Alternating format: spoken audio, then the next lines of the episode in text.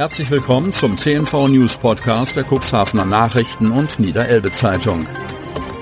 In einer täglichen Zusammenfassung erhalten Sie von Montag bis Samstag die wichtigsten Nachrichten in einem kompakten Format von sechs bis acht Minuten Länge. Am Mikrofon Dieter Büge. Mittwoch, 21. Dezember 2022. Kulturgut in Mitleidenschaft gezogen. Altenbruch.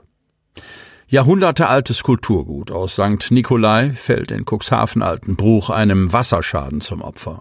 Vermutlich wegen des Tauwetters waren im historischen Gemeindehaus Leitungen geborsten.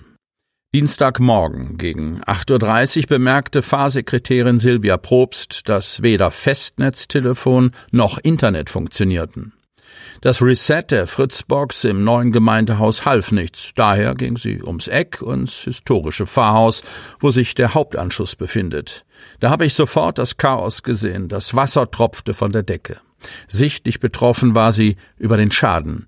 Das ist einfach schrecklich, ich könnte heulen. Es ist erneutes Pech für die Kirchengemeinde St. Nikolai. Der Backsteinbau aus dem Jahre 1830 steht seit einem Wasserschaden vor zwei Jahren leer und ist ohne Fußboden. Nur das Archiv der Kirchengemeinde mit all seinen Unterlagen war dort noch in einem Raum im Erdgeschoss untergebracht. Es reicht zurück bis ins 16. Jahrhundert. Etliche Akten und Kirchenbücher wurden durch den Wassereinfall durch die geplatzten Leitungen in Mitleidenschaft gezogen. Silvia Probst erster Gedanke retten, was noch zu retten ist. Gemeinsam mit drei Frauen und dem Pastor schleppten sie Akten und Bände, merkten aber schnell, dass sie allein überfordert waren und weitere helfende Hände benötigten. Nach Alarmierung kam die Hilfe schnell. Die Berufsfeuerwehr Cuxhaven, die Freiwilligen Feuerwehren Altenbruch und später Lüdingwort halfen bei der Sicherung des wertvollen Kulturgutes. Sie trugen es ins neue Gemeindehaus und legten es auf den Tischen zum Trocknen ab. Knapp 25 Feuerwehrkräfte kamen insgesamt an diesem Vormittag zum Einsatz und retteten das historische Kirchenerbe. Aber etliche Papiere waren doch sichtbar in Mitleidenschaft gezogen und hatten schon Wasser gezogen. Das genaue Ausmaß des Schadens wird sich wohl erst später bei der genauen Sichtung aller geretteten Akten und Ordner zeigen. Wir sind stolz, dass wir hier noch ein eigenes Kirchenarchiv haben und wollen unsere Geschichte erhalten. Und jetzt so etwas, sagt Marco Antowski traurig. Er ist aktiver Altenbrucher Feuerwehrmann, Mitglied des Kirchenvorstands und des Kulturvereins. Erst vor kurzem haben wir uns Gedanken gemacht, wie es hier mit dem Pfarrhaus weitergehen kann. Ein Pelikan entdeckt das Kuxland. Kreis Cuxhaven. Vor acht Wochen ist ein Pelikan aus dem Jaderberger Tierpark entwischt, während er ins Winterquartier gebracht werden sollte. Der rosa Pelikan hat sich seither nicht wieder einfangen lassen und pendelt nun zwischen Jade und Landkreis Cuxhaven.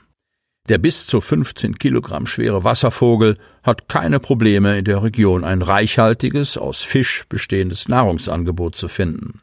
Sein hervorragender Orientierungssinn sorgt zudem dafür, dass er immer wieder Besuche im Tierpark einschiebt.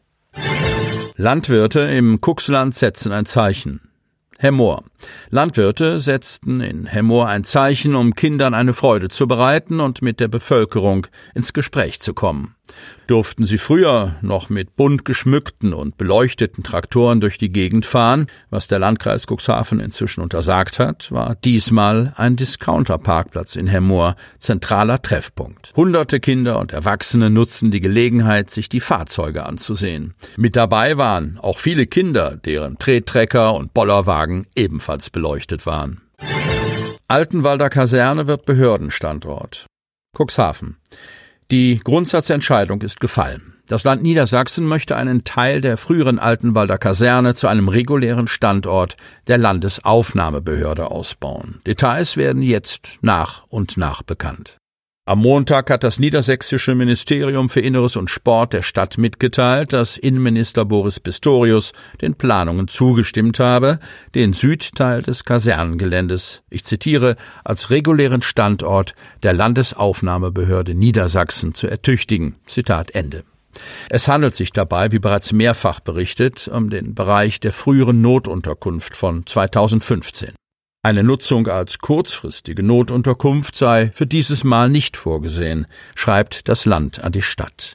Auch ein Ankunftszentrum, so wie in Salenburg im ehemaligen Seehospital, werde dort nicht eingerichtet. Das Land plant in Altenwalde mit einer Kapazität von 600 Plätzen. Aufgenommen werden solle der Betrieb Mitte des kommenden Jahres, aber voraussichtlich in Schritten, sodass nicht gleich die volle Kapazität ausgeschöpft werde.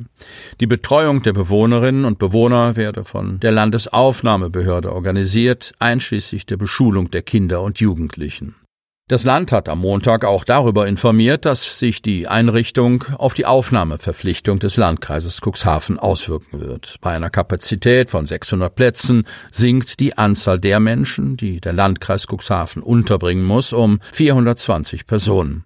Nach wie vor ist das Kasernengelände ein anderer Teilbereich als Großunterkunft für den Landkreis im Gespräch. Parkgebühren bleiben hoch.